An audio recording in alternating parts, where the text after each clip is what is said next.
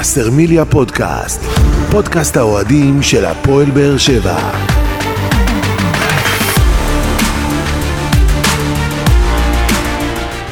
שלום לכם וברוכים הבאים לבשרמיליה פודקאסט, פרק 25 אה, בסדרת פודקאסטים שמלווה את הפועל באר שבע לאורך העונה ותנסה להתמקד בנושאים שאתם, אוהדי הקבוצה, תעלו בפנינו בפלטפורמות השונות.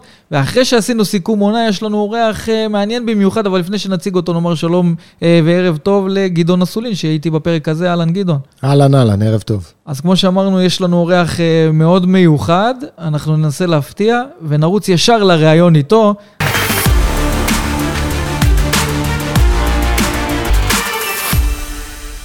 טוב, את הפרק הזה אנחנו רוצים uh, לפתוח עם אורח uh, מאוד מיוחד, כי אנחנו בקשר, משתדלים לשמור על קשר, זה מישהו שעבר כאן בהפועל באר שבע, עשה גם קריירה נפלאה מלבד הפועל באר שבע, uh, ואותי באופן אישי מאוד מרגש גם uh, לדבר איתו אחרי שהוא עזב את המועדון הזה, ועד כמה שאני שומע ממנו את החיבור שהיה לו לכאן ועדיין יש. Uh, מרואן קאבה, אהלן. אהלן, היי. שחקן בני סכנין, והגיע איתך גם קובי לוי, אוהד הפועל באר שבע, אהלן קובי. אהלן, ערב טוב. ערב מצוין. טוב, אנחנו דיברנו פה ככה לפני, קצת לפני שהקלטנו את השידור הזה, ודיברנו קצת על החוויות שלך מהפועל באר שבע, אבל לפני שנתחיל לדבר על הפועל באר שבע ובאופן כללי על הקריירה שלך, מה קורה איתך היום, איך אתה? אה, קודם כל, אני רוצה לברך את הפועל באר שבע על הזכייה בגביע המדינה. אה, עשו עונה אה, מצוינת. אני חושב שמגיע להם לזכות בגביע, אז קודם כל ברכות. תודה, תודה. אה, מגיע גם לקהל הזה לחגוג אחרי שנה לא כל כך מוצלחת, שנה לפני. כן. אבל uh, באמת שמגיע למועדון הזה לזכות uh, בתארים כל הזמן. תודה, וזה כיף לשמוע מאחד שהיה פה וכבר לא נמצא איתנו במועדון, אבל כן מפרגן. וקודם כל אני רוצה באמת להודות לך שהגעת לרעיון פרונטלי, הגעת כאן uh, לעיר באר שבע וקפצת גם אלינו, שזה מאוד, uh, אני מעריך את זה מאוד. Uh, בוא נדבר קצת על הקריירה שלך, מרואן קאבה, לפני ההגעה להפועל באר שבע. אתה בן 31, בכל הקריירה שלך עברת בסך הכל בארבעה מועדוני בוגרים. ולימים האלה של הכדורגל, לעבור רק בארבעה מועדוני בוגרים בגיל 31, זה די נדיר. כן, אני חושב ש... מבחינת התאקלימות ומבחינת אה, הקבוצות שהייתי בהן, הייתי מחובר אה, לכל קבוצה וקבוצה. אה, אני שחקן שלא אוהב לעבור קבוצות, וגם, בוא נגיד, בקדנציה שהייתי בבאר שבע, גם אם זה היה תלוי בי, הייתי ממשיך כמה שיותר שנים. אבל כמו שאמרת, אני בסך הכל ארבע קבוצות בגיל 31. זה מראה משהו על, ה, על האישיות שלי. זה מראה על אופי של שחקן שבאמת אה, מגיע למועדון, רוצה לתרום ולהתפתח שם, ובאמת עשית את זה גם במכבי פתח תקווה ואחר כך גם אה, במאריבור. קדנציה יחסית קצרה בהפועל באר שבע ועכשיו בסכנין, אבל אה, בוא נתעסק בקדנציה שלך במאריבור. חווית אה, כדורגל בינלאומי אירופאי. אה, במועדון שלהפועל באר שבע יצא להכיר אותה, אבל תשתף אותנו אה, בחוויות שלך משם? בוא נגיד, אחד החלומות שלי כ... כילד שהתחיל לשחק כדורגל, זה היה באמת לצאת ולשחק בחו"ל, אה, לחוות את זה מקרוב, לראות את הכדורגל האירופאי. נכון שלא הייתי אה, בליגה, בליגה הבכירה, אבל ליגה שהכדורגל בה כדורגל טוב, מהנה, אה, אווירה אירופאית. הגעתי לשם, באמת, הכרתי הרבה דברים חדשים, אה, תרבות אחרת, אה, אנשים אחרים. אה, בוא נגיד שבכל הקבוצות שעברתי, באמת, וגם הבחירה שלי בהפועל באר שבע הייתה, שהגעתי לקבוצות באמת עם, עם הרגשה משפחתית, חמה. כשהגעתי למאריבורט, כשאתה מגיע למדינה חדשה, אתה לא מבין מה, מה הולך להיות איתך שם, ואנשים שם קיבלו אותי בצורה מדהימה. מהרגע הראשון הרגשתי שאני בבית, לא רחוק מהמשפחה, לא רחוק מההורים, לא רחוק מהחברים. כן, וזה אתגר, אתה יודע, ללכת למקום חדש, זה תרבות שונה לגמרי, מקום שאתה לא מכיר, ואתה צריך גם לחיות שם. יש הרבה שחקנים שעושים את המעבר הזה, רואים שלא מתאים להם וחוזרים לארץ די מהר. נכון, בתקופה הראשונה היה קצת קשה, גם בגלל השפה, גם בגלל ההתאקלימות, מדינה אחרת. שבוע לפני שיצאתי בכלל התחתנתי, אז כאילו היה הכל, הכל כזה מהר ו, ו, ומפתיע כזה. אבל באמת, כשמתחילים לשחק ויש הרבה משחקים ואימונים ואווירה וזה, אז אתה מנסה להתנתק מכל הדברים ש, שאתה חושב עליהם, ואתה אך ורק מתרכז בכדורגל. אה, לשמחתי, זכיתי בעונה הראשונה בגביע. יצא לי גם אה, להבקיע בגמר וגם לבעוט אה, פנדל בגמר הזה ולהבקיע. זכיתי בגביע בעונה הראשונה, בעונה השנייה כבר לקחתי אליפות, ובעונה השלישית כבר הגעתי לליגת האלופות, ובחצי עונה שאחרי זה עשיתי אליפות עם הפועל באר שבע. נכון, לא חשוב שמות, אבל הגעת לליגת אלופות. על חשבון הפועל באר שבע, שאני חושב, אתה יודע, האוהדים של הפועל באר שבע הגיעו למאריבור בתחושה שאפשר לעבור, שאפשר לעשות את זה, שסוף סוף אנחנו יכולים לעשות את הצעד ובאמת להגשים חלום, כי להיות בשלב הבתים של ליגת אלופות זה באמת חלום, אני חושב שלא מעט שחקנים, אוהדים ש, שמגיעים מהכדורגל הישראלי, כי זה לא קורה הרבה, אין מה לעשות, אתם מכירים את הכדורגל בארץ. אה, ואנחנו מגיעים למאריבור, ולקחתם לנו את הכרטיס, אפשר להגיד. אה, כן, אני חושב שגם אני, אם הייתי אוהד הפועל באר שבע, הייתי חושב שאני כבר בליגת האלופות. הפועל באר שבע של אז היא, היא קבוצה יותר טובה ממריבור. הוא מועדון, בוא נגיד, מבחינה תקציבית, אה, פי ארבע מהתקציב של מריבור באותה עונה. שחקנים מדהימים, וואקמה, מליקסון, רדי, אתה מסתכל, אני מסתכל על, על ההרכב, ואני אומר לעצמי, לא יודע אם יש לנו סיכוי בכלל לעבור את אה, הפועל באר שבע, אבל uh, למועדון הזה, מריבו, יש מסורת באירופה, והם יודעים uh, איך uh, להגיע, אם זה למוקדמות ליגת האלופות או ל, לליגה האירופאית. יש להם ניסיון, היסטוריה, מסורת, קהל. ידענו שכל תוצאה שאנחנו נצטרך בבית, אנחנו הולכים לעשות את זה. אה, ומה מדברים? לשמחתי ולצערי, לשמחתי שהגעתי לליגת האלופות, שזה חלום הכי גדול של כל שחקן. כן. ולצערי, שעברנו קבוצה ישראלית, שאחרי זה היה לי רומן מאוד מאוד יפה איתה.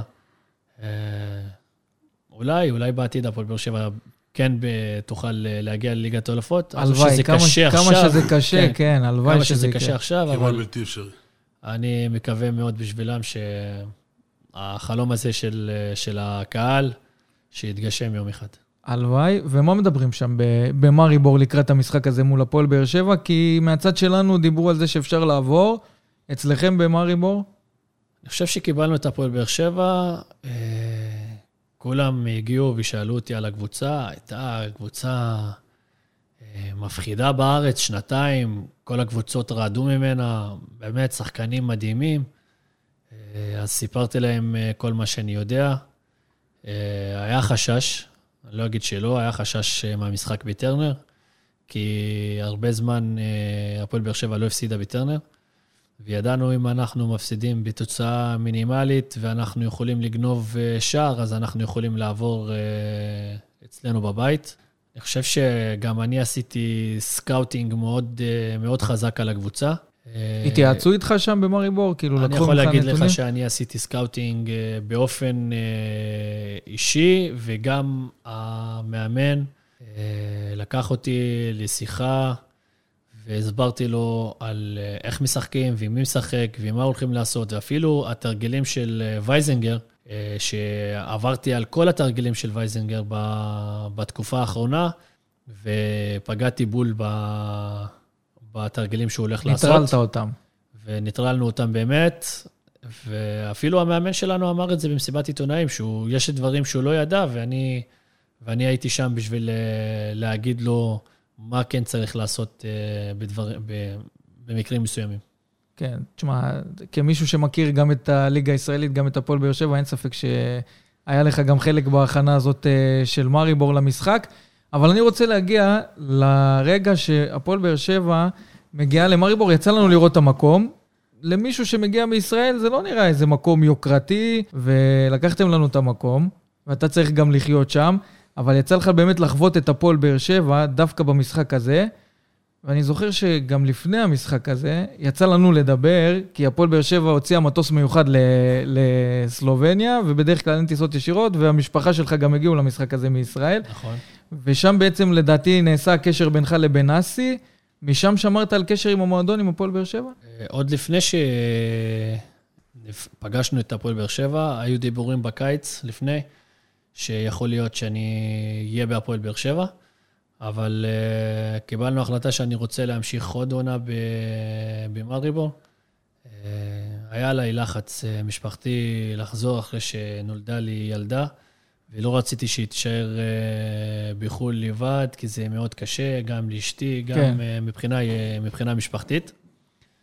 Uh, כמו שאמרת, זה לא מקום uh, שאפשר לחיות בו הרבה שנים אם אתה לא בן המקום. זה...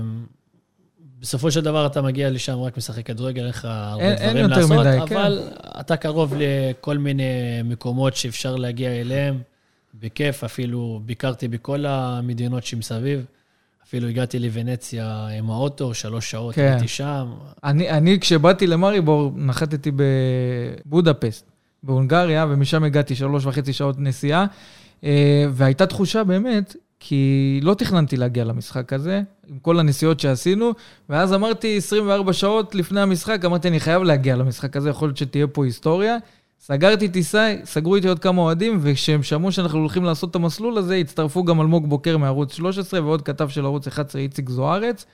ובאמת חזרנו משם, אתה יודע, הלכנו באנרגיות ותחושות שאפשר לעשות את זה, וחזרנו משם עם באסה, שכאילו אמרנו לעצמנו, אם עכשיו זה לא קרה, אז uh, יכול להיות שלא יקרה בכלל, כי באמת הייתה שם סיטואציה uh, שרצינו ש... שיקרה עם זה משהו, והפועל באר שבע באמת תחזור משם עם תוצאה טובה וכרטיס לחלום של ליגת האלופות. אני חושב שבאותו משחק, אה, אחד שצפה בהפועל באר שבע, לא ראיתי משחק כזה חלש להפועל באר שבע במשחק כזה, מאני טיים. על כרטיס ש, של חלום של כל, אפילו כל שחקן, אה, כל איש צוות, אה, כל אחד שקשור למועדון הזה. אני חושב שנטרלנו את הפועל באר שבע, ועמדנו מבחינה טקטית אה, בצורה מושלמת. בצורה מושלמת. עמדנו, אני חושב שעמדנו בצורה מושלמת. משחק כזה מלמדים מלמדים בבתי ספר של אה, טקטיקה, מה שהיה במשחק הזה. כן, נכון, מבחינה טקטית הם באמת אה, עמדו בצורה טובה. גם הוא סיפר לנו לפני שגדעון אסולין פה הצטרף. אז בוא תעשה לי איזה אמלק שאני לא אחזור על השאלות. קודם כל, אני מתנצל, מרואן, על האיחור. ו... אז דיברנו פה בעיקר על, ה... על ההתחלה של הקריירה של מרואן, ומרי בור, ומה שהוא עשה שם לפני שהגיע להפועל באר שבע, הוא גם שיתף אותנו שלקראת המשחק הזה, באמת המאמן התייעץ איתו, ו... והוא עשה הכנה טקטית, טקטית טובה. וגם ביטל את התרגילים של גיא וייזינגר, שהוא עקב אחריהם, ואנחנו יודעים עד כמה המוח של... לויאליות למערכת זה תמיד אפיין אותו, גם בבאר שבע, אבל זה בטח עוד מעט נדבר. אמ, אגב, באותו משחק במארי בורים, אני לא, אני לא, לא זוכר, אתה יודע מה, יש לי איזה blackout, אבל היה שם איזו החמצה נוראית בדקה האחרונה. של טוני וואקמה, כן. של טוני וואקמה, עם השפיץ, נכון? עם השפיץ לש... עם הראש. אה, עם הראש, עם הראש, עם הראש, עם הראש. אבל אה, היה שם גם לגדיר החטאה, אם אני לא טועה. הצלה, לא, הצלה מדהימה של השוער. נראה לי זה ה... אולי, אולי ההזדמנות היחידה שהייתה לפועל באר שבע במשחק הזה. שתי הזדמנות כן. אולי. איך הגעת בכלל? בוא, ששאלת את השאלה הזאת, אני... על... בכלל, איך הוא הגיע לסלובניה, איך הגעת למריבור? מה... אתה יודע, מכל העולם, מכל אירופה. אה, בינואר אני מקבל אה, טלפון מהסוכן, מדודו דהן. אה, אמר לי, תקשיב, יש כמה הצעות. אה, יש לנו בבלגיה, ב... יש לנו את מלריבו בסלובניה, סלליך היה, היה שם. נכון. באותה עונה הם היו בליגת האלופות, עברו את מכבי תל אביב ואת צלטיק אחרי זה. אה, שיחקו באותה עונה נגד צ'לסי, אז היה לה שם מאוד חזק באירופה. אני חשבתי לעצמי שבנקודת הזמן הזו אני לא מתאים לשחק בבלגיה, כי זה כדורגל אחר, ואני רוצה להתקדם לאט-לאט, אז באמת אחרי שעשיתי שיעורי בית על הקבוצה ועל המועדון, החלטתי שאני לוקח את, ה, את ההצעה הזאת. אה, הייתה לי עונה... מה זה שיעורי בית? כשאתה אומר שיעורי בית, זה מה זה? איזה סגנון הם משחקים? מה הולך בעיר סגנון- הזאת? ב- סגנון, שחקנים, שווי שחקנים, אה, קהל, העיר עצמה, העיר מסביב, אה, יוקר המחיה. צריך לקחת את כל, ה, את כל הלכת הדברים להתרשם, האלה. אני מן הסתם מהעיר. התרשמתי, התרשמתי, אבל חתמתי על החוזה, התרשמתי מ- מרחוק, וגם חתמתי על החוזה מרחוק. אוקיי. חתמתי פה בארץ, ושלחנו, כי עדיין הייתי שחקן של מכבי פתח תקווה, ובסוף עונה הייתי מסיים חוזה, ואם אני עובר לחו"ל, אז אני עובר uh, כשחקן חופשי, וזה מה שהיה בסוף. אפשר להגיד שזה הצעד הכי גדול שעשית בקריירה. המעבר למריבור, כי אני חושב המעבר- שזה כן. שם את מרואן קאבה, באמת, אה, אתה יודע, כשם דבר בכדורגל הישראלי. לא, אני יכול להגיד לך שלמדתי המון. למדתי המון. היו לי שם מאמנים באמת ברמה מאוד גבוהה. אה, לימדו אותנו כדורגל, אה, עברו אותנו על כל דבר קטן, אפילו על עצירת כדור, על איך עוצרים, מתי עוצרים, מתי לוקחים, מתי מוסרים. כל הדברים האלה עוברים איתך מהדבר הכי קטן עד הדבר הכי גדול. שמים דגש על כל הדברים, ובאמת הרגשתי שעשיתי התקדמות מאוד גדולה, וזה מה שעזר לי אחרי זה, להתקדם ב- לאורך כל הקריירה עד היום. גם, ואז- גם מבחינת אנשי צוות, אני חושב שבמאריבור יש הרבה יותר ממה שיש פה בקבוצות בארץ, מבחינת מאמנים, מבחינת כל הניתוחים שהם עושים.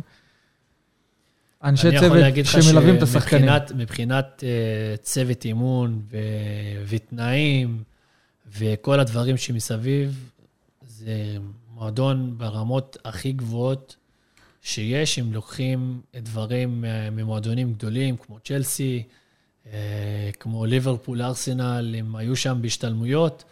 אה, ואני יכול להגיד לך, הדבר הכי קטן, שיש לנו רחפן מעל כל אימון, ואחרי האימונים אנחנו יושבים עם המאמן, מסתכלים ולומדים על תנועות, על עמידה ועל כל הדברים האלה, ומהדברים הקטנים האלה, אה, הם קטנים כן. אבל משמעותיים. מדהים, והוא מבחינת, מגיע אה, לשם ממכבי פתח. תקווה, שזה כן, הבדל עצום.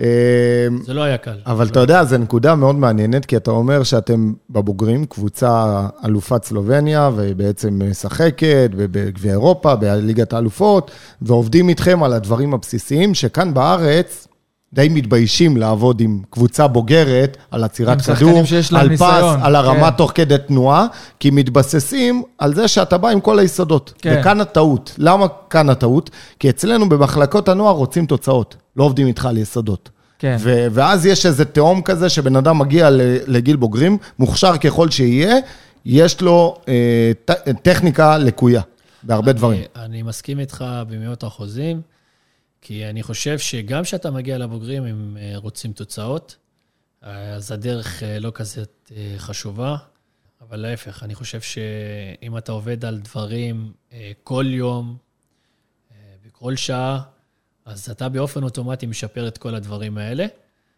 ואני חושב שמה שאמרת, שאפילו במחלקות נוער, אה, לא עובדים מספיק על הדברים האלה, והולכים ומתעסקים יותר מדי בטקטיקה ובעמידה וכל הדברים האלה, ושוכחים את הדבר הכי, הכי בסיסי. בסיסי לשחקן כדורגל, זה הכדור עצמו.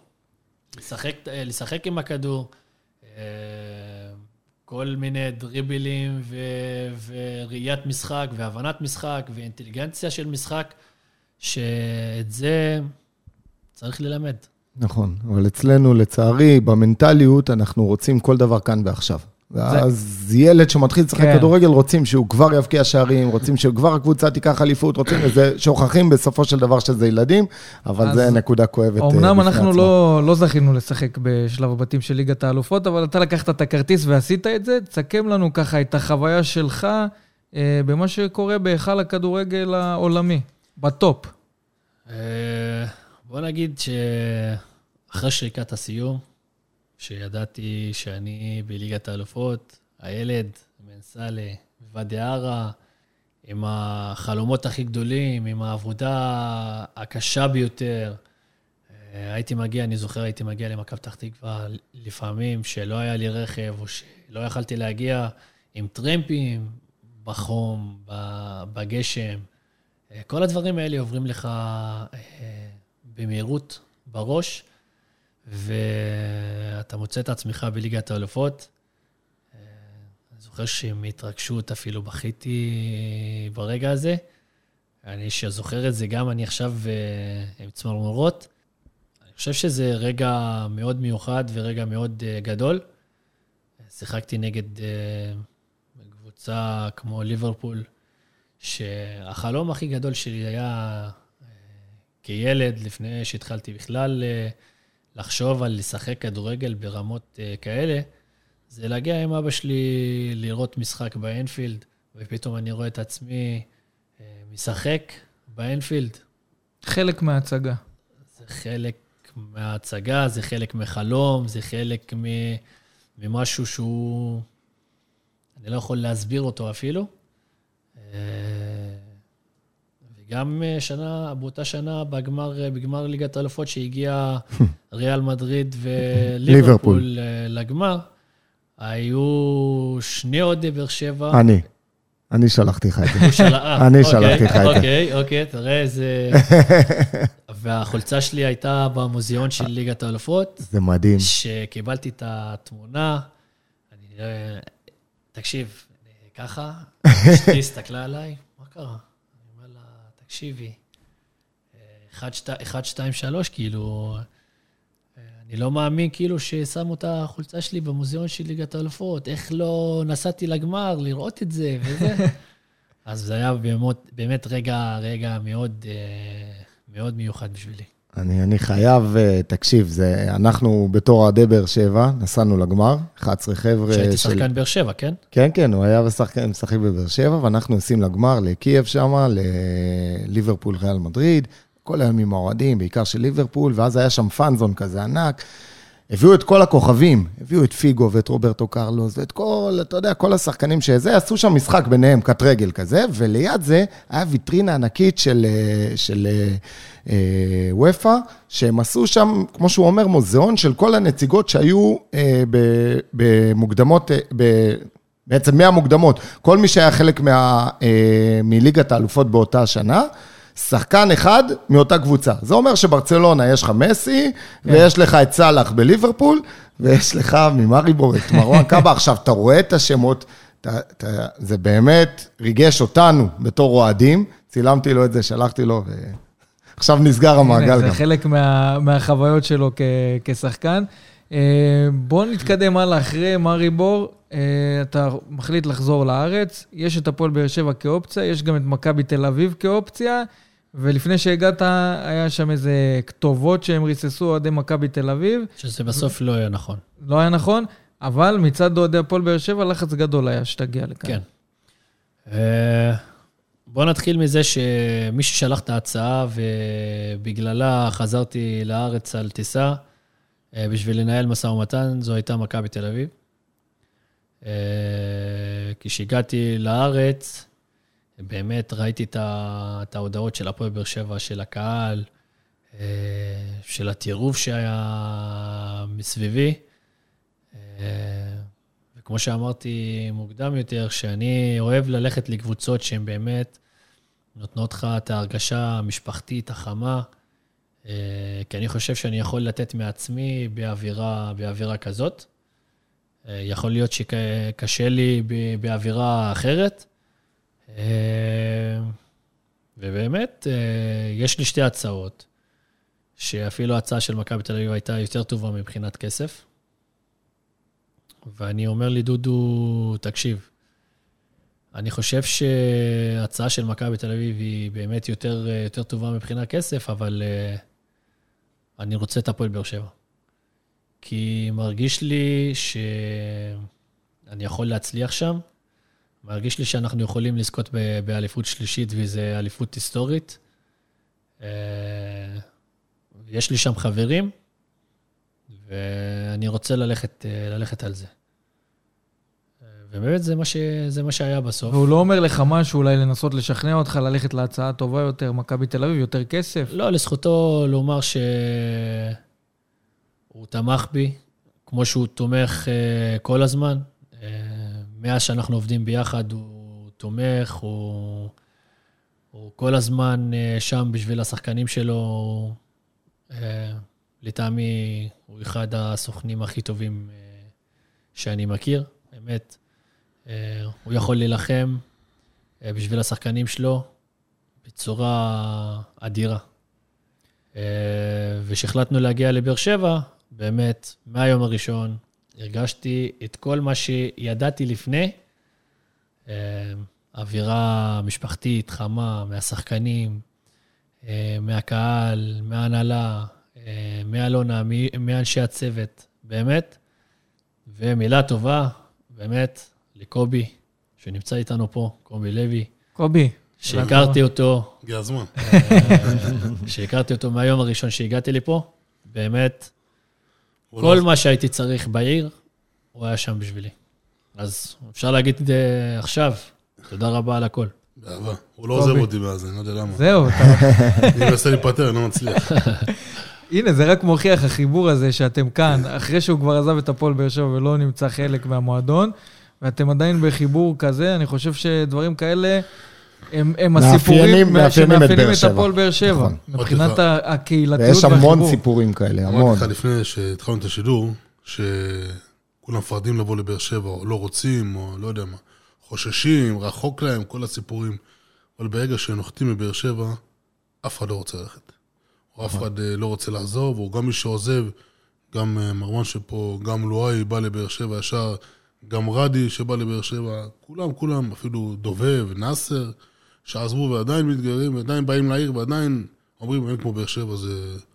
זה מלא דוגמאות שאף אחד, אתה יודע. ברגע שהגעת לבאר שבע, קשה מאוד לא לנתק את באר שבע. נכון, וגם ראיינו אותם, גם את רדי, גם את אה, לואי וגם את דובב אגב, ושלושתם בעצם אמרו שבאר שבע זה בית, והם עוד מטיילים פה, וחושבים עוד אפילו בסוף, אתה יודע, לבוא לכאן. כן, זה כולם ככה. יצא לך לדבר עם שחקנים של הפועל באר שבע לפני שהגעת? אני יודע שכולם uh, בחופשות שלהם, אז... Uh, לא, לפני שהגעת למועדון. אה, לפני שהגעתי למועדון, כן. שאלתי אנשים, ש... שחקנים שהייתי מחובר אליהם לפני שהגעתי. Uh, רדי, לואי, uh, יותר רדי, כי הוא שחקן עם ניסיון. הוא הסמל. שעבר בכמה מועדונים, אם דיברנו. רדי זה הסמל. הוא היה במכבי תל אביב. שאלתי אותו על כל מיני דברים שאני לא רוצה עכשיו אה, לפרט אותם. כן.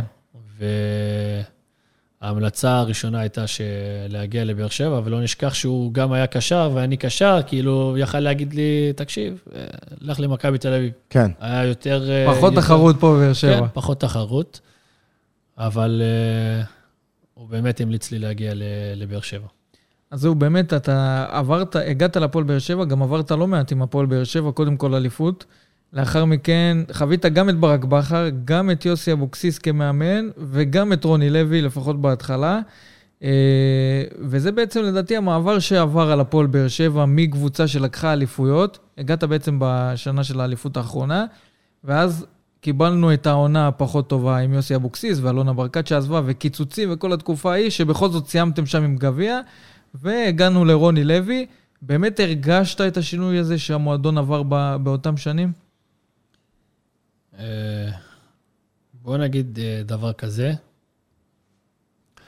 ברגע שחרור טוני וואקמה, נגמרה האליפויות של הפועל באר שבע. אם טוני וואקמה היה ממשיך בהפועל באר שבע, הפועל באר שבע עד היום אלופה. עד כדי כך שחקן אחד על קבוצה שלמה? כן. כי אם נסתכל על כל השנים של קבוצות ישראליות שלקחו אה, אליפויות, היה להם שחקן שובר שוויון. וטוני וואקמי הוא אחד כזה. אם היה טוני וואקמי ממשיך בהפועל באר שבע, הפועל באר שבע עד היום אלופה, ברצף. לא יעזור, ש... לא יעזור לאף אחד, לא, לא, לא יעזור איזה שחקנים הם היו מביאים. טוני נוואקמה הוא שובר שוויון. זה השחקן הכי, הכי טוב ששיחקת איתו עד היום. כן, שחקן מטורף. אני יכול להגיד לך שהוא שובר שוויון בכל קבוצה שהוא מגיע אליה, ויש עובדה. נכון. מגיע כן, לטורקיה, הוא הוא מגיע עשו לקבוצה, לו פסל. מגיע לקבוצה שבכלל היא לא מהקבוצות הטופ של אה, טורקיה. הבחירה, כן. ש- נכון. הוא מנפנף אה, מאחוריו את גלת אסריי בשקטש ואת אה, פנרבכצ'ה. מדהים, זה מדהים. תשמע, מה שהוא אומר פה זה... הוא הוא חווה את הפועל באר שבע. הוא יודע בדיוק, הוא היה פה כשטוני וואקמה היה, וגם אחרי שטוני וואקמה היה פה, אז הוא יודע בדיוק עד כמה אני מעריך, ההשפעה שלו על קבוצה. אני אנחנו- אישית הייתי מוותר על שני שחקנים עם שכר גבוה, והייתי נותן לו את הכסף הזה. כן? כן, אבל אבל הש- מה, מבחינת השאלה... ההשפעה שלו על שאר השחקנים, כאילו, אתה, אתה רואה את הנוכחות שלו משפרת גם את השאר, כאילו, מבחינת מה, מה אתה הולך פה על הכיוון של שחקן אחד שמוביל את כולם. מסתכלים, מסתכלים על אה, משחקים, רואים ש... שטוני וואקם עם הכדור, יש סביבו שלושה שחקנים, זה אומר ששחקנים אחרים פנויים. כן. אה, כשאתה בא ומתכונן נגד הפועל באר שבע, הדבר הראשון שאתה שם לעצמך זה טוני וואקמה. איך סוגרים בן אדם כזה? איך סוגרים שחקן כזה? ואני יכול להגיד לך שאפילו המאמן של מריבור שם דגש עליו ועל מליקסון, אבל עליו יותר. כן. זה מראה לך שכל המאמנים, אפילו באירופה, פחדו ממנו. ואני חושב שהחיסרון של טוני וואקמה, זה, זה מה שחסר להפועל באר שבע בשביל לקחת השובר. שוויון הזה. כן. מה מה שעד דעת? עכשיו, מה שעד דעת? עכשיו לא היה מישהו ש... שהתקרב. אז זהו, לא, אז זהו, אז אפרופו שאלה מעניינת, מה דעתך על ג'וסווה? שיחקת גם איתו? ג'וסואה הוא כוכב מעולם אחר. עזוב את, ה... אבל, עזוב, את ה... אה, עזוב את השיגעון, אני לא מדבר, אני מדבר כדורגל. כדורגל הוא כוכב, אבל... אם אתה שם אותו על יש- המאזניים מול טוני וואקמה, יש אה, הבדל מאוד גדול בין טוני וואקמה ל- לג'וס. טוני וואקמה הוא שחקן יותר קבוצתי, הוא שחקן יותר בשביל הקבוצה. אוקיי. זה טוני וואקמה. טוני וואקמה יכול לבשל לך, ולא אכפת לו אם הוא ייתן גול או לא. וזה מה שעשה שחקנים מסביב לטוני וואקמה גדולים. כי יש דעה, כן. יש דעה רווחת, שלקחתם גביע, ואתה היית חלק אינטגרלי בזכייה הזאת, אה, בעונה לא, לא פשוטה של הפועל באר שבע. בעונה באמת שעתיד המועדון לא ברור, ו... ולקחתם עם סגל שחקנים, לא בושה להגיד, חלש יחסית לעונות הקודמות, אה, ואומרים ש... ש... בוא נגיד, ג'וסווה הוא היה באמת הפקטור המוביל שם באותה עונה, ואם הייתם, אם היו שמים את טוני במקומו, לא בטוח שהקבוצה הייתה לוקחת גביע. השאלה אם אתה מסכים עם זה. כאילו, בוא נשאל את זה אחרת, טוני יכול לקחת קבוצה, את אותה קבוצה במקום ג'וסווה, ולהוביל אותה לתארים? במיליון אחוז. אוקיי. הנה, קיבלת פה בן אדם ששיחק גם עם זה וגם כן, עם זה. כן, ואומר- לא, זה בסדר, זה מעניין. הוא אומר תבין, כאן דברים מעניינים, וזה... ז'וסווה שחקן מדהים. אם לא היו לו את הבעיות של, אה, של משמעת, אני חושב שעד היום הוא בהפועל באר שבע. אני לא פוסל שהוא חוזר. זה היה מורגש בחדר ההלבשה, כל הבעיות האלה שהיו. הוא, תקשיב, הוא ווינר שלא אוהב אה, להפסיד אפילו באימונים. אה, אפילו סתם, אה, בטניס הוא לא אוהב להפסיד, והוא היה מתעצבן וכל מיני דברים. אה, יש, היו לזה, בוא נגיד, אה, סיבות. כן. אה, בוא נגיד, עם ברק בכר זה לא היה, לא היו ענייני משמעת. היו מיני, כל מיני סיבות שגרמו לו להרגיש בנוח, וזה נראה לי מה שנתן לו ביטחון לעשות דברים שלפי דעתי לא היה עושה אותם לפני. אתה יודע, שאלה של, אתה יודע, הקהל בבאר שבע, שאומר, אה, אם אתה לוקח את ג'וס, ואתה שם אותו בהפועל באר שבע של, אה, טוני, אתה יודע, טוני, מליקסון, אם יש לו בכלל מקום. זה, אתה יודע, זה הוויכוח. אה, כן. אם יש לו בכלל שאם- מקום. כן, יש כאלה... באליפויות של באר לא, שבע. אני, אני, יש אני אגיד לכם את הדעה ש- שלי עוד פעם, אבל uh, הכבוד של מרואן, כי הוא שיחק איתו, אז, אבל הדעה שלי בתור אחד שככה הסתכל מהצד, אני חושב שג'וסווה, אני לא, אני לא אגיד שחקן מעל uh, טוני וואקמה, אבל לפי דעתי באמת, אני אגיד לך, בטופ חמש שהגיעו לארץ, מבחינת כדורגל, מבחינת ראש, uh, כן, הוא השאלה- עדיין בליגה ב'. השאלה מי אתה מוציא בעונת האליפות שהיינו קבוצה. אה, לא משנה את מי אתה מוציא, תשאיר את וואקמה, ג'וסווה זה השני. לא, אני חושב. שלג'וסווה יש לו מקום בעונות האליפויות, בטוח. בטוח, מה. אבל הוא לא היה אה, לא היו לו בעיות משמעת, אם היו אותם שחקנים שהיו בעונות האלופיות. כן, בטח, הוא הרגיש גם אה, ברור. הוא. גם- הוא היה בסגל של הרבה שחקנים צעירים, צעירים. שאפשר, הוא אתה יודע, הרגיש שזה עלה. הרבה שחקנים צעירים, הוא השחקן הכי טוב, הוא הסופרסטאר של הקבוצה. ו- אם הוא יוצא, אז אין מישהו שיחליף אותו. כן. בעונת האליפויות, אם הוא יוצא, היה מישהו יכול להחליף אותו. נכון. אה, אני שחקנים שחקן- יותר אני שחקן מנוסים. ואני יודע איך שחקן חושב שאם הוא סופרסטאר ואין שחקנים שמחליפים אותו, אז הוא מבחינתו יכול ללכת במגרש ואף אחד לא יכול להגיד לו מילה. אז אה, הוא באמת שחקן מהטופ שהיו בכדורגל הישראלי. הבעיה היחידה שהייתה איתו היא בעיות משמעת. אה, אני חושב שהוא עבר אה, שינוי עכשיו בלגיה ורשה. אה, בשביל הפועל באר שבע, אני מקווה שהוא יחזור. אוקיי. הנה, עכשיו, קיבלת אה, פה מה כן, שרצית. יפה, יפה. כי גדעון חיכה עכשיו- לשמוע על לא, זה. לא, זה בסדר. אז, אה, עכשיו, אה, דיברנו על סופרסטארים, בואו נדבר רגע על מרואן קאבה, כי מרואן קאבה עובר קריירה שהיא לא כישרון מטורף, אבל הוא סמל לעבודה קשה, הוא סמל זה, והיום אני לא מסכם לך את הקריירה, כי אתה בסך הכל בן 31, נכון? 31, יש לך בעזרת השם עוד 6, 7 שנים, בכיף. ועברת קריירה עד עכשיו מכובדת מאוד. כן, אני חושב שבכל הקבוצות ש... שהייתי בהן, מאז שהתחלתי לשחק כדורגל בליגת העל, בכל הקבוצות, אצל כל המאמנים, הייתי שחקן הרכב. אין מאמן אחד שיכול להגיד לך שלא הייתי אצלו שחקן חשוב. אני חושב שנתתי שנים אה, מדהימות, אה, הישגים. אה, גם כשהגעתי להפועל באר שבע, שמרתי על מקום בהרכב, 90% מהמשחקים הייתי בהרכב, 10% אולי בגלל שאולי הייתי פצוע או מורחק, אולי 5% בגלל אה, משהו מקצועי. אולי. 86 הופעות במדעי הפועל באר שבע, שזה לא מעט יחסית לתקופה שהוא לא, הוא שהוא היה, כאן. כשהוא, כש, כשהוא הגיע, אה, הוא היה אחד הפקטורים המשמעותיים של הקבוצה, גם אחד, ה, בוא נגיד, אה, רכש אה, שדיברו עליו הרבה בקיץ, כמו שאמרת, עם המריבה על מכבי תל אביב, ואז הוא הגיע, וגם בתקופות שפחות הלך לו, אני, אני זוכר את מרואן, לוקח את המקום שלו בכוח, ו, ו, וזה ייאמר לזכותו. ש... זה מה, שהיה, זה מה שהיה בכל השנים שלי ש, שהייתי בהפועל באר שבע. אני, אחרי שאני אסיים, אני אגיד לך מה עברנו פה בהפועל באר שבע בשנים שאני הייתי בהפועל באר שבע. אבל uh, הגעתי בעונה הראשונה, uh, בחצי עונה לקחנו אליפות, לא הייתי פקטור uh, כזה משמעותי, לא כמו שציפיתי, אבל הייתי שותף לאליפות. שנה אחרי זה הפתיחה שלי הייתה מצוינת, אבל פציעה, אה, חזרתי אחורה, אה, חזרתי, יצאתי מהרכב, ואז הייתי שחקן הרכב לכל אורך כל העונה, השחקן הכי יציב בהפועל באר שבע באותה עונה. שנה אחרי זה אה, מביאים שחקנים חדשים, אני נדחק אה, הצידה, מנסים את השחקנים האלה ובסוף אני חוזר להרכב. מביאים אה, מאמן, אה, מאמן אחר, אה, גם אצלו אני משחק, וגם אחרי שמחליפים עוד מאמן אני משחק, ומחליפים שהגיע ברדה ומליקסון גם משחק, והביאו את רוני לוי גם משחק.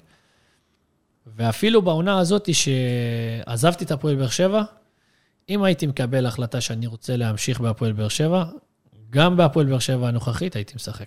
אז זהו, למה, למה באמת עזבת? מקצועית העבירו לך מסרים שאולי עדיף לך לחפש מקום אחר? כי מבחינת החוזה היה לך עדיין חוזה בהפועל באר שבע. לא, כשהגעת חתמת לארבע וחצי היה לי שנים. חוזה בהפועל באר שבע לעוד עונה. מבחינה מקצוע, מקצועית, הייתי רצוי, המאמן רצה אותי, המאמן חשב שאני שחקן הרכב, אה, בנה עליי. בכל השיחות שאני והוא קיימנו, אה, הוא רצה אותי. אפילו בפוסט אה, פרידה מהפועל באר שבע, אה, רשמתי לו תודה, כי הוא עמד לצידי בתקופה הפחות טובה. כי שחקן שהיה בסיטואציה שלי, יכל המאמן להגיד לו, תודה, אתה רק מתאמן, אתה בצד. אפילו לא נותן לו לשחק אה, משחקי אימון, כי אתה לא חלק מהתוכניות של המועדון, לא מבחינה מקצועית. אה, זה לא סוד שרצו אה, להוריד לי מה, מהשכר. לא פייר, שאתה מגיע ומבקש שחקן או שתיים להוריד מהשכר, לקצץ מהשכר, ושחקנים אחרים נשארים באותו שכר, גם אם אני מרוויח יותר מהם. ומצד שני, להביא שחקנים אה, בערך באותם, אה, באותם מחירים. הרגשתי חוסר הערכה, אה, אבל הכל בסדר, זה הכדורגל, מתקדמים הלאה. בחרתי לעזוב, איחלתי להם בהצלחה. אני אף פעם לא יורק מהבאר ששתיתי ממנה. אה, עד היום אני מאחל להם בהצלחה. שמחתי שהם אה, לקחו גביע. אה, איך היום היחסים שלך עם באר שבע? יש לך, לא יודע. יש לי יחסים מצוינים עם כולם, עם אלונה, עם בעלה אלי, עם כל מי שקשור להפועל באר שבע, מראשון השחקנים עד אחרון האפסנאים, העובדים של המועדון. באמת, אני ביחסים מאוד מאוד מאוד מקורבים עם כולם. אה, כולם אוהבים אותי, אני אוהב את כולם. אין לי שום בעיה עם הפועל באר שבע, אין לי שום בעיה אה, עם הבעלים של הפועל באר שבע. אבל זה, ביזנס, זה, זה בסופו של דבר ביזנס. כן, נכון. מסכים איתך. בסוף כל אחד מקבל את ההחלטות ש... שטובות ונכונות לו, ו... כן, בוא נגיד שאני בשלוש וחצי בהפועל באר שבע, שיחקתי שלוש וחצי שנים, היו שנים מאוד יפות. לא, יפה, שני תארים בדברים. בשלוש וחצי שנים. יש אנשים ששיחקו כאן 25 שנה במועדון הזה ולא זכו ב... כן. כן, גם אה, דברים, אה, עברנו הרבה דברים. אה, פעם אחת אה, הבעלים עזב בגלל אה, פוליטיקה, פעם אחת בגלל קורונה. נפלה עלינו קורונה, קיצוצים, יונגר. זהו, מה- מה- מה הרגשתם בתקופה ההיא? הזכרת פה את יונגר קיצוצים, אבל באמת, אה, במטרה להציל את המועדון, אלונה ברקת עזבה, אסי רחמים לקח פיקוד, ואתם נדרשים לקצץ בשכר. בהתחלה היה את הפיצוץ הזה עם השחקנים, ששלחתם מכתב לעורך דין, מעורך דין לאלונה, ובסוף כן הסכמתם לקצץ, ועשה רושם שאסי רחמים הצליח כן לדבר ללב שלכם כדי שתעשו את הצעדים האלה. אסי הוא לא היה רק מנכ"ל של המועדון הזה, הוא היה אבא של השחקנים. גם אם הוא היה מבקש 70 אחוז ששחקנים יקצצו, היו מקצצים בשב- בשביל הפועל באר שבע. אנחנו מהיום הראשון אמרנו שהפועל באר שבע לא תלך אה, לפירוק אה, בגלל שחקנים, אבל צריך לבוא לדעת ולדבר אה, לשחקנים ולליבם של השחקנים. אתה לא יכול לבוא באיומים אה, לשחקנים, או שאתם מקצצים, או שאנחנו מוציאים אתכם לחל"ת, או שאנחנו אה, מבטלים את החוזים, או דברים כאלה. זה מה שבחר לעשות המפרק של המועדון. אני לא הייתי אומר שהוא נאמן.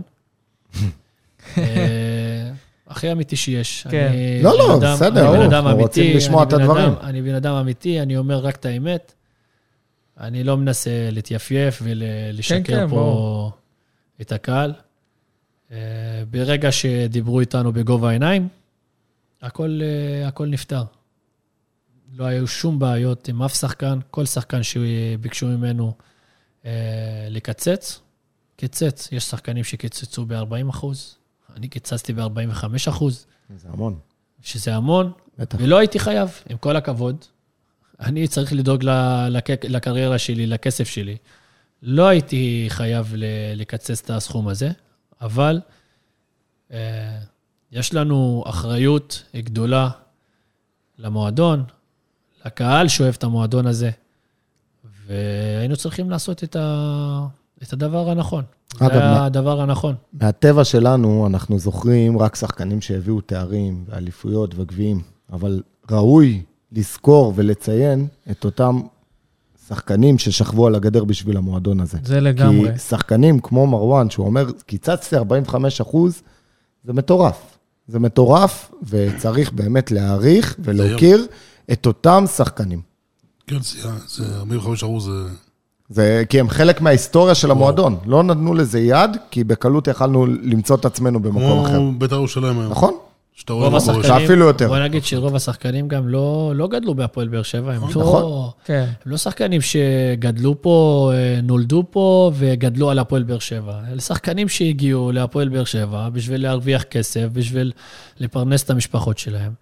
וכמו שאמרתי, החיבור הזה לעיר באר שבע, החיבור הזה לקהל, המשפחתיות, האווירה החמה פה היא זאת שנתנה לשחקנים האלה לקבל את ההחלטה, להחלטה מאוד קשה, שבגדול ידענו שהפועל באר שבע לא הולכת לפירוק, הכל בסדר, המועדון הזה יישאר אה, כמו שהוא, חזק, אבל אה, בתקופה מאוד חזקה הבאנו, הבאנו גביע, ועלינו לקונפרנס ליג שהכניס המון כסף למועדון. נכון. שזה היה מאוד חשוב מבחינתנו. אנחנו, השחקנים, עשינו את, אה, עשינו את שלנו ב- בכל מה שקשור. ובסיום הסיפור הזה, מישהו מהמועדון מגיע ואומר לכם, תשמע, כל הכבוד שאז זכרתם אותנו, היום אתה מקבל מענק כך וכך, או ש... או, בוא- בוא תקצץ כן, עוד קצת. קיבלנו, קיבלנו, קיבלנו. מענקים. לא, החזירו לנו את הכסף, סתם איזה כסף יחזירו לנו. הכל בסדר. הבנתי אותך. אה, קיבלת פה את ה- את הסיפור המלא. שלו, ובאמת, מספיק, מספיק אהבה של הקהל. זה... אבל תשמע, זה מחמם ומרגש אה, לשמוע, כי כמו שהוא אומר בסוף, היום, לצערנו, הכדורגל לא הולך למקומות כאלה, שיש פחות סמלים, פחות אתה משחק בשביל הסמל, פחות בשביל הבית, אה, אתה משחק יותר בשביל הביזנס, בשביל הכסף, וכולם הם כאלה. ועדיין, מחמם את הלב לשמוע שחקנים, כמו שהוא אומר, שלא גדלו, ואין להם שום זיקה להפועל באר שבע, לפני לא הייתה, ונוצרה להם זיקה, ונוצרה להם מחויבות, ונוצר להם חיבור לקהל, והם מפעילים כאן שיקול דעת, מפעילים כאן רגש, אה, בגלל החשיבות שיש להם לעיר הזאת, ושאפו גדול. הזכרת את זה שזכיתם בגביע בתקופה ההיא, שבאמת, אתה יודע, הדברים לא היו, לא היו יציבים. הרגשתם את זה כ, כשחקנים, שכאילו הייתה התעלות שלכם על, ה, על אותם רגעים? תקשיב, הייתה עונה מאוד קשה. עברנו את אה, מכבי חיפה ברבע הגמר, בשני משחקים. אה, אחרי פיגור 1-0, כן? כן. ואז אה, הליגה נעצרה. כן. הייתה, הייתה קורונה. והלכנו הביתה והתאמנו בחמישיות, ואז התאמנו בעשיריות, ואז התאמנו עם, אה, עם כפפות ומסכות, וואי, כאילו דברים, דברים הזויים. לא שותים באותו בקבוק. ואסור לצאת מהבית אה, 50 מטר, ו... תשמע, זה לא ייאמן איפה היינו. כן. כאילו, ועם שחקנים זה הרבה יותר מוקפד מאשר אזרח מן השורה, שהוא, אתה יודע, יכול לקחת את ה... כן. לעגל קצת פינות. ופתאום מוצאים לך אישור חיוני, אתה נוסע, תופס אותך משטרה בדרך מהצפון לבאר שבע לאימון, לאן אתה הולך? אימון, איזה אימון? קורונה, דברים כאלה, כאילו, דברים הזויים. כן.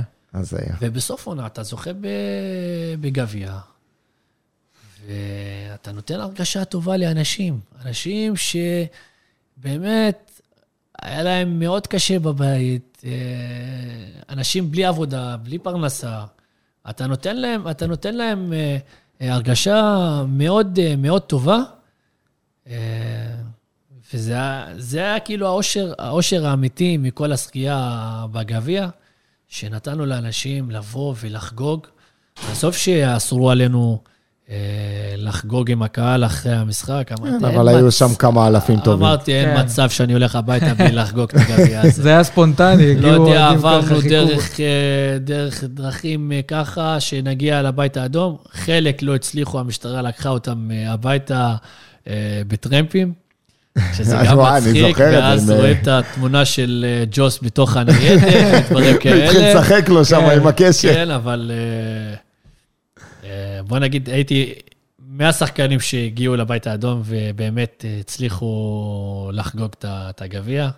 הייתה היה- כאילו היה נחישות של. שחקנים להגיע כן, לבית כן, האדום כן. היה, היה... היה טירוף. אני אומר לך, אני יכול להגיד לך שהייתה משטרה בכל מקום בבאר שבע בשביל למנוע מהקהל להגיע, ופתאום אתה רואה קהל מגיע מפה וקהל מגיע משם, ובכלל אה, קהל מגיע אה, מהמדבר, מאחורי, ה, מאחורי המגרש. כאילו, היה טירוף, וכולם רצו איכשהו לחגוג.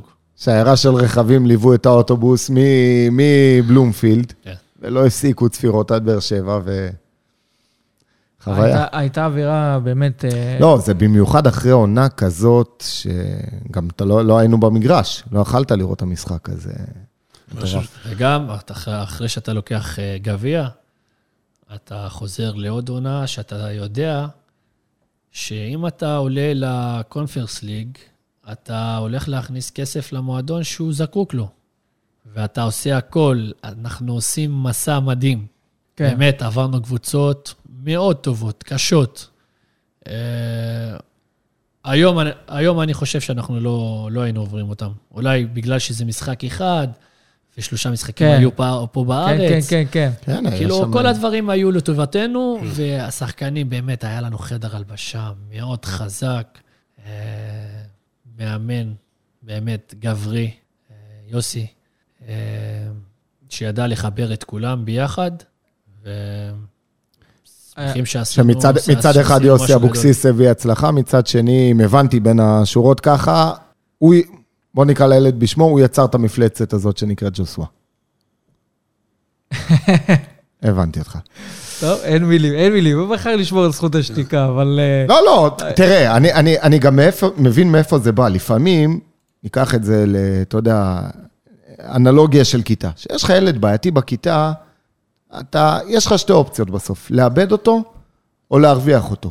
ו, ואם הוא, במיוחד, אם יש לו תכונות כאלה שאתה יכול ליהנות מהן, אז לפעמים להרוויח אותו, זה אומר שעם כל האי-נעימות, ולפעמים זה גם יוצר, אה, אה, יש לזה השלכות אחרות, זה בא על חשבון אחרים, ולפעמים אתה מחבק אותו אחרת מזה. אה, במקרה הזה, לדעתי הוא ניצל את זה לרעה, אה, למרות היחס הטוב שהוא קיבל, אבל אה, כמו שהוא אמר, כן. זה מאחורינו. לגמרי, זה מאחורינו, ואתה אה, מקבל החלטה אחרי אותה עונה עם, אה, עם ההבטחה של רוני לוי, שמבחינה מקצועית אתה, הוא בונה עליך, אבל לא הסתדרת כספית, עובר לבני סכנין, ושם נראה שזה מקום שאתה גם נהנה בו. כן. אה, אני ידעתי שאם אני עוזב את הפועל באר שבע, אז זה רק לסכנין, כי אני רואה, רציתי איכשהו לשחק בקבוצה ששייכת למגזר, שמייצגת את המגזר. זה מאוד, ש... מאוד uh, חשוב לי לעשות, uh, לעשות את זה בקריירה שלי, כי אתה איכשהו מרגיש שייכות uh, לחברה מסוימת שאתה כן. שייך לה, ואתה רואה את המצב שלהם בשנים האחרונות, ואתה אומר לעצמך, חייב להגיע למקום הזה, לעשות משהו חדש, לבנות משהו חדש. ראיתי שבונים משהו באמת חדש, ואמרתי שאני חייב להצטרף אה, לפרויקט הזה. וידעתי שאם אני אגיע לשם, אנחנו נעשה דברים טובים ויפים השנה, וזה מה שהיה בסוף, לשמחתי. אה, אני חושב שהחיבור ביני לבין סכנין היה מהרגע הראשון גם.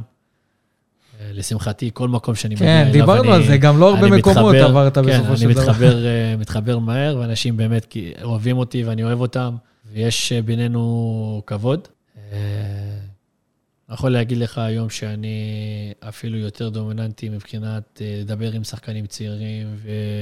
אה, ולעזור ולהיות יותר דומיננטי בחדר הלבשה. אני חושב שהצלחנו בגדול השנה. אה, היו כמה דברים בדרך, כן. אבל... אה, איך אתה מסכם באמת את העונה של סכנין? אני חושב כ- ש... כמוצלחת? כמו- כמו אליפות. כן? כן, כמו אליפות. כי אני אגיד לך מה, אני, אני כש, כשהתחילה העונה, לא בתחילת רק- העונה לא רק דיברנו אני- גם לא, עם לא שרון רק- מימר. בדיוק, לא רק העונה, אני חושב ש, שכל הפרשנים, כל מי שקצת מבין כדורגל, אה, אמר סכנין זה, זה פלייאוף עליון קל, כי בניתם שם משהו, מרואן קבהא, שם דבר, וביראם כיאל, וגנאים שהוא שם עולה, ו, ומורה שאני אישית מאוד תופס ממנו, וגיא מלמד, ויש שם סגל, ויש שם קהל חם, וזה איצטדיון ביתי, והליגה היא חלשה, יחסית, אה, לא, לא מאוזנת, ביתר לא הגיעה לליגה, והיה שם הרבה צרות עם הרבה קבוצות ש, שאמורות להוות אה, פקטור משמעותי. אה, השאלה אם זה מה שציפיתם. זה, זה, זה המטרה שלכם יכולתם הייתה, או להשיג יותר בעונה זו הזאת, לא? הייתה המטרה העיקרית שלנו, להגיע לפלייאוף עליון. אה, אני חשבתי שהסגל הזה שווה יותר, אפילו אני הכנסתי סעיף אה, אה, מענק אירופה, שאנחנו כן מגיעים לאירופה. אני חושב שיכלנו לעשות את זה, אבל העניין הזה שהיה לנו סגל קצר יחסית, פגע בנו בסופו של דבר להגיע לאירופה. אני חושב שאם היה לנו סגל יותר עמוק השנה, היינו מגיעים למקום שלישי, כי היינו שם אה, בסוף אה, הסיבוב הראשון. אה, באמת התמודדנו נגד כל הקבוצות הגדולות בצורה טובה, חוץ מהמשחק ההוא נגד מכבי חיפה של ה-6-0, שזה בוא נגיד, פגע בנו, וזה גלש אחרי זה למשחק נגד הפועל באר שבע בטרנר ב-3-0, שלא הייתי, לא שיחקתי במשחק הזה בגלל האדום ש... שהיה לפני, נגד מכבי חיפה. אז uh, אני חושב שכן עשינו עונה מדהימה. אה, נקווה שאנחנו נשמור על הסגל הזה לכיוון שנה הבאה, ובאמת תהיה קבוצה יותר טובה, ורוצים שסכנין תהיה בפלייאוף עליון.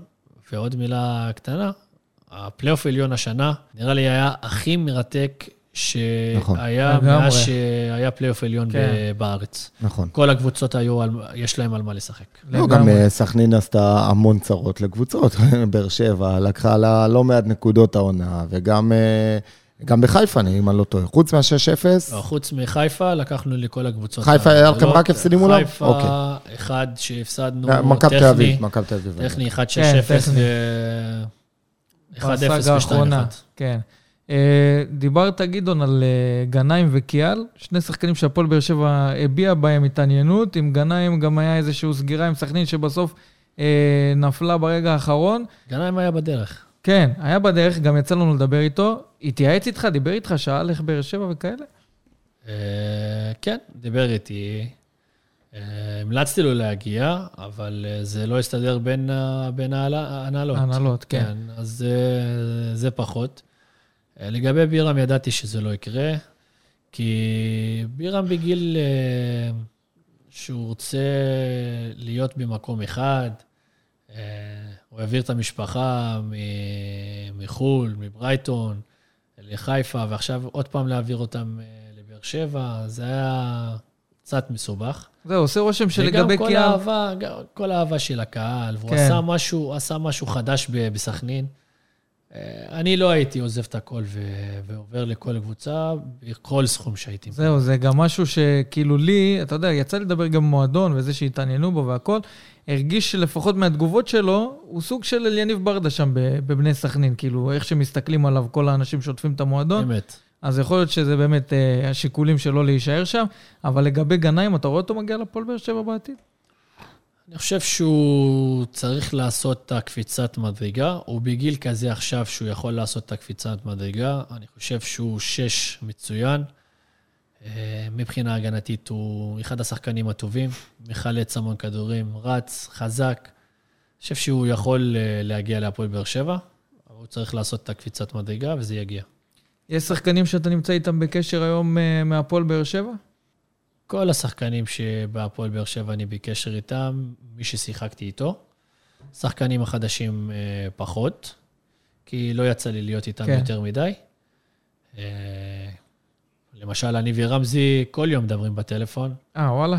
אה, לפני יומיים הייתי אצלו, אפילו ביקרתי אותם במלון בנבחרת. הלכתי, ישבתי ככה כמה שעות טובות. איך מיגל הסתגל? דווקא גם מיגל היה בחדר, ודיברנו. נו, איך הוא ייתן לנו קצת רכשים מה... אמרתי לו, מה השם החדש שלך? תגיד לי עכשיו, אתה ישראלי עכשיו, מה? הוא אומר לי, משה, משה. אה, גדול, גדול. היה צחוקים קצת בחדר. נראה אבל שהוא נכנס לעניינים מהר. כן, כן. החבר'ה שם מכניסים אותו לעניינים. הוא גם אה, בחור נחמד, אז הוא יכול להסתדר ולהסתגל אה, במהירות, הנבחרת הרוויחה. אתה רואה את, את עצמך מסיים את הקריירה בסכנין? יש לי חוזה לעוד עונה. אה, אפשר לדעת מה, מה הולך קדימה. כי בסך הכל יש לך... נראה עוד... אם ישבו איתי להארכת חוזה בקרוב. זה מה שיהיה. אם לא, אתה יודע, אני אומר, בסך הכל אתה בגיל כזה שיש לך... יש לו עוד שנים לתת. יש לך עוד בוא. שנים לתת בכדורגל. בוא נגיד שעכשיו אני יותר עכשיו בלם מאשר אה, קשר. צריך... אגב, למה? מבחירה? מ... לא, מ... אה, זה לא מבחירה. היה לנו בעיה מבחינת אה, בלמים, נכנסתי לתפקיד שלא חדש לי. כן. גם בבאר שבע. גם בבאר שבע הייתי. גם כשלוש בלמים. לא חדש לי התפקיד הזה. עשיתי אותו, אני חושב, בצד הטוב ביותר. באמת, נתתי משחקים מצוינים. גם קיבלתי הרבה מחמאות מסביב, ואנשים אומרים לי, אתה צריך אה, להיות אה, בלם, זה... אתה יותר, אה, בוא נגיד, מה, מכוון את הקבוצה מאחורה, כן. עמידה, כל יציאה כל נכונה. ה- כל הדברים האלה. אז אני חושב על באמת לחזור לעמדת הבלם ולהיות שם אה, באופן קבוע. גם בעמדה הזאת. ככל שיש לך יותר ניסיון, אתה גם, יש, יש לך תוספת שאתה יכול לתת לשאר השחקנים כשאתה ב, בעמדה הזאת. אין ספק, אני צריך מנהיג לקבל את אתה. ההחלטה אוטוטו שהם מחתימים מאמן, או שהם ממשיכים עם חיים, או שהם מחתימים אה, מאמן אחר. צריך לשבת איתו ולהחליט ביחד אם הוא רוצה שאני אחזור לקישור, או שהוא מעדיף שאני אמשיך כבלם. אגב, דיברת מקודם על קבוצה עם שייכות למגזר. אה, איפה אתה שם את את באר שבע בסקאלה הזאת? בדו-קיום, ב... כמועדון. אני חושב שבאר שבע, הדנ"א של, אה, של הפועל באר שבע והדנ"א של באר שבע בכלל, הוא דנ"א של דו-קיום. יש להם אה, המון אה, אוהדים אה, מהפזורה ואוהדים ערבים, אפילו מהצפון, שאני מכיר. שאני שואל אותם, איך הגעתם בכלל להפועל באר שבע? מה קשור להפועל באר שבע? אז או שהם למדו פה באוניברסיטה, או שהם לימדו פה באחת הפזורות מסביב. אז יש חיבור מאוד טוב, יש דו-קיום מאוד יפה, שאפשר ללמד אותו. אפשר ללמד אותו שאפשר אחרת, אפשר, אה, באמת אפשר לחיות ביחד. אה, תמיד אני אומר שזה גורל. אפשר להתעלם מהגורל, אפשר... אה, אה, זה או אנחנו או אתם, אפשר ביחד, אפשר ביחד. לגמרי. ובאמת כאב על מה שקרה במדינה, כאב על מה ש... כל הפיגועים האלה שקרו. אה, וזה, בוא נגיד, אה, כאב לנו מצד שני, שביקשו משחקנים לגנות, שחקנים ערבים, לגנות את כל הדברים האלה בגלל שהיותם ערבים. כן, ראינו את צריך הפוסט של לגנות- אה, חתם, וזה כן, צריך באמת לגנות, לא משנה אם אתה ערבי, נכון. יהודי, כ- אה, כבן לא אדם. משנה מה אתה. אה, עצם זה שאתה בא ומבקש אה, מערבי לגנות בגלל שמי שעשה את זה ערבי, אני חושב שזה פוגע, וזה לא אמור להיות, כי זה אמור להיות, אה, זה אמור להיות אה, שקוף, כן, שזה... זה אמור לקרות כאילו כן. אוטומטית. טבעי. טבעי. בצורה טבעית לגמרי. אה, אני רוצה רגע, גדעון, אתה... רציתי לבנות פה איזה דרמה, ובסוף שינית כיוון. אבל הוא התחיל לדבר על רמזי ספורי, ולפני השידור פה דיברנו קצת פחות או יותר על רמזי, כי בתחילת העונה פגשו אותו אוהדים, ובאמת היה דיבורים, יכול להוביל את הפועל באר שבע, לא יכול, באמת לא ידעו לאן, אה, לאן זה הולך. והעונה של רמזי ספורי, מבחינת מספרים, מבחינת אה, מה שהוא, לק... אפשר להגיד, גם לקח את הפועל באר שבע אה, על הכתפיים שלו, לפחות בסיבוב הראשון, וכל המספרים היו שם, כשהיכולת גם הייתה פחות טובה, מבחינה התקפית הוא תרם הכי הרבה ב, בתקופה ההיא, ובאמת היה חלק מהצבירת נקודות הגדולות, הגדולה של הפועל באר שבע. איך אתה רואה את העונה שלו? כי בהתחלה לא ממש ציפו מרמזי ספורי שזה מה שהוא יציג. בואו נתחיל, דבר ראשון, שאני עוד לא מבין איך שחקן כמו רמזי ספורי העונה לא מועמד לשחקן העונה. בואו נתחיל מפה. שחקן עם מספרים, שחקן שסחב את הפועל באר שבע לאורך עונה שלמה, היו לו אה, ירידות כן. באמצע, אבל זה, זה טבעי, גם לאצילי היו נכון, היה. לו פלייאוף עליון. קטסטרופה. כן, אז uh, מפה אני לא יודע איך הוא לא היה מועמד לשחקן העונה. את העונה של אה, רמזי ראינו בתחילת עונה, במחנה אימונים, בהכנות, במשחקים. ראינו שהוא חד, ראינו שהוא מגיע עם תשוקה, עם מוטיבציה להצליח. הוא עשה חצי עונה טובה באשדוד, הוא חזר יותר בשל, אה, יותר בוגר, ועצם זה שהוא אה, התחתן, אה, גם אה, עזר לו מאוד, ועכשיו בכלל, שיש לו ילד. אז אה, בוא נגיד שהיו לו ירידות עם הקהל, היו כל מיני בעיות. אפילו אחת הבעיות שהיו לו, שהשנה, בתחילת תחילת עונה, משחק גביע טוטו באשדוד, בחימום, הם שרים לכל השחקנים, ולרמזי לא שרים. וואלה. לא- כן. לא ראיתי את זה אז ולא זכרתי גם, זה. גם לא זכרתי ולא לא הכרתי. אנחנו סיימנו את המשחק, אה, ניצחנו במשחק הזה. אה, אני נכנס לחדר הלבשה, אני ליד רמזי במושב, אה, יושבים, ואז הוא אומר לי, תקשיב, זה לא יאומן, הם השארו לכל השחקנים, ורק לי לא. ואז אני קם במהירות, יוצא החוצה, אני הולך, תופס שניים אה, מראשי האוהדים של הפועל באר שבע, ומדבר איתם, ואומר להם את כל מה שאני חושב, אה, שזה לא בסדר, וזה שחקן של הקבוצה, והוא הולך לסחוב את הפועל באר שבע השנה, כי הייתה לי הרגשה מאוד טובה לגבי רמזי. למה? אבל מה היה להם עם רמזי? היה לפני שהוא עבר לאשדוד, אה, היו, נראה לי, אחרי אחד ההפסדים, כן, היו קללות בחנייה, אני אפ- אפילו הייתי עד. אה, אה, אה, עכשיו אני נזכר במשחק הזה, שגם אתה יצאת עם אשתך שם.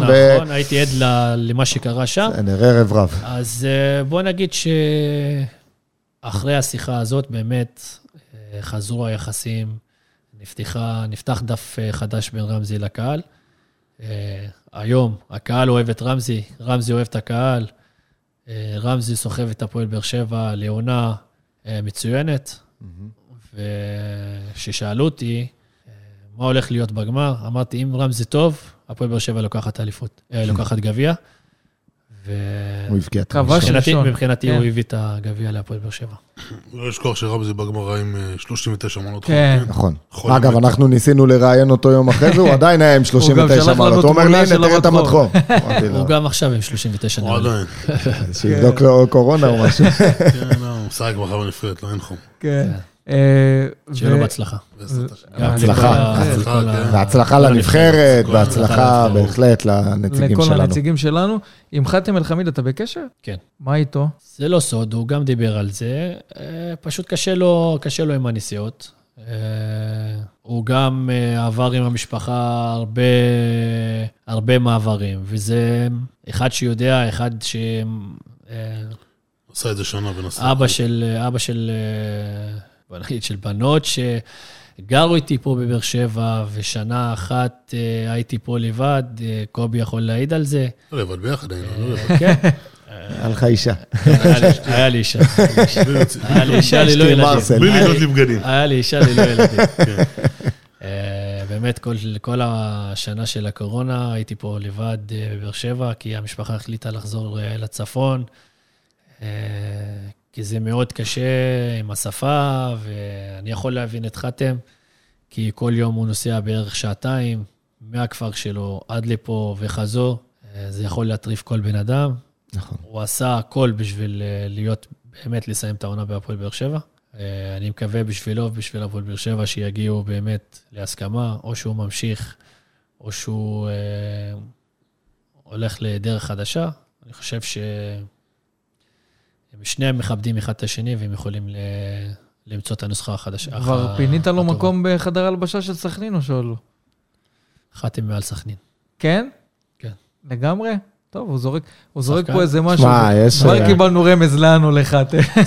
תקשיב, הוא שחקן אה, מהטופ של, אה, של ישראל. הלוואי והוא יגיע לסכנין, הלוואי. אני חושב, אם הוא יגיע לסכנין, אנחנו אה, ניכנס מסיבת עיתונאים, ונודיע שאנחנו רצים לאליפות. על כמה, ש... יש כמה שחקנים אה, שבאמת אנחנו רוצים אותם בסכנין, ואם באמת חתם יבוא ועוד כמה שחקנים שאני לא אגיד את השמות שלהם עכשיו, באמת אנחנו יכולים לבנות על אז מקום אתה- אפילו אז- אחד-שתיים. אז אתה לא... לא שחקן אה, סטנדרטי, אתה חצי חבר הנהלה, כי אתה כבר מכיר שחקנים ושמות. הוא מחתים. אז אה, כי אם אני אשאל היום עכשיו, לא יודע, מה, את דוד קלטינס, מי הולך להיות בהפועל שבע, הוא לא יודע, גם אם אני כן. אקח שחקנים קצת יותר דומיננטיים. בוא נגיד שיש לי השפעה ב- יפה, בסכנין. יפה, אז אני קיבלת שם מעמד של גם כבוד. כנף וגם חלוץ אני יכול לשחק, אז אני תחפש.